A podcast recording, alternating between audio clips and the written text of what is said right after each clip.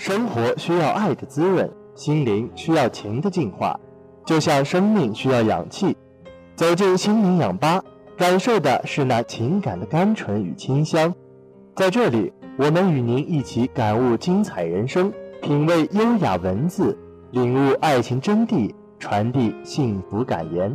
亲爱的听众朋友们，欢迎在每周五同一时间收听心灵氧吧，我是你们的老朋友郭晨辉。我是你们的新朋友吴杰。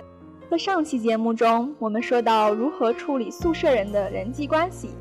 还记得我们上周说的，要与舍友统一作息，在日常起居生活中给予足够的包容与理解，不搞小团体，不触犯舍友的隐私，积极参加集体活动，给予别人关心，有难要帮，自己有事儿也要求这五条吗？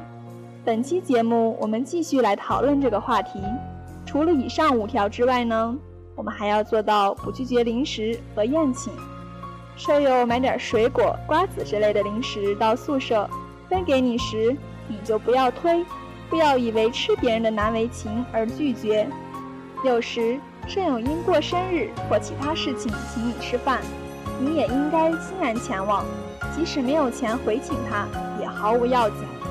因为互酬不仅仅体现在物质上，不同于商品经济中的等价交换原则，它更体现在心理上。你接受别人的邀请，从某种意义上说，也是给别人面子。倘若不论零食或宴请，你都一概拒绝，时日一久，别人难免会认为你清高傲慢，就会对你敬而远之了。也不要逞一时口快。卧谈会是宿舍的一项重要活动，舍友们互说见闻、发表意见，本来是件很愉快的事儿，但是也往往因为小事儿而发生争执，卧谈会变成了口舌大战。有些人喜欢说别人笑话，讨别人便宜，哪怕玩笑也不肯以自己的吃苦而告终；有些人喜欢争辩，试图通过说服对方显示自己的能耐，让舍友尊重自己。有些人害怕被别人看不起，就故意在卧谈会中唱反调，甚至惊人之短，对他人进行人身攻击。这种喜欢逞一时口快，在嘴巴上占便宜的人，实际上非常愚蠢，给人感觉太好胜，难以合作。你不尊重别人，别人也不会尊重你。你夸夸其谈，想处处表现得比别人聪明，最后也只会引起别人反感，没人说你好。然后是要维护共同的生活环境，完成该做的杂物。宿舍是公共生活的场所，每个人都有自己响应的生活空间，同时也必须遵守大家共同维系的生活规则。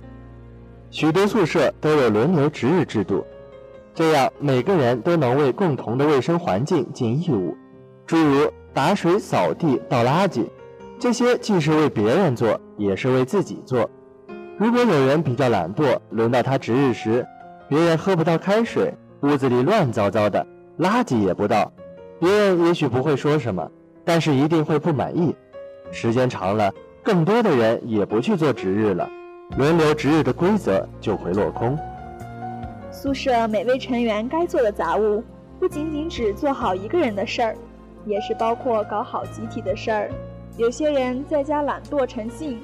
所有的事儿都指望家人打理，住宿舍难免恶习毕露，开水从来不打，每天喝别人的，衣物从不注重整理，乱扔一气，宿舍的公共卫生更是不闻不问，扫地、擦门窗等事儿都指望舍友来完成。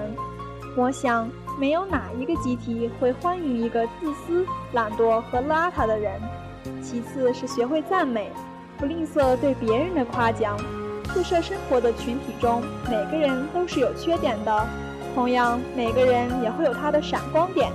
生活久了，总会发现可爱之处。所以在宿舍生活中，不要吝啬对别人的表扬。每个人都喜欢被夸奖，只要你的夸奖是真诚的。当舍友穿了一件漂亮的衣服，不要吝啬的不动声色，应该发自内心的夸奖。衣服很好看啊！当舍友取得了优异的成绩，不要心生嫉妒，面露苦涩，应及时的表达你的祝贺。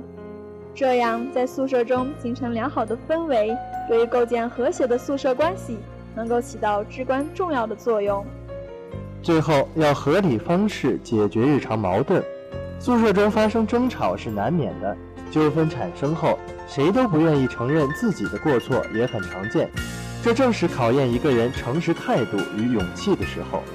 如果因为一点小事儿变成仇人，见了面不说话，会造成心里的记恨。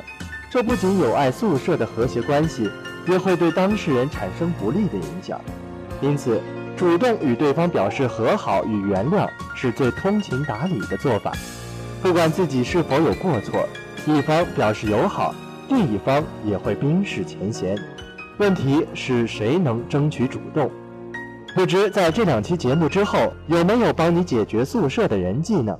如果你喜欢我们的节目，就请在下周同一时间、同一地点和我们一同相约心灵氧吧。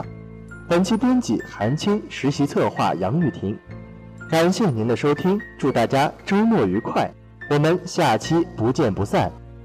再见。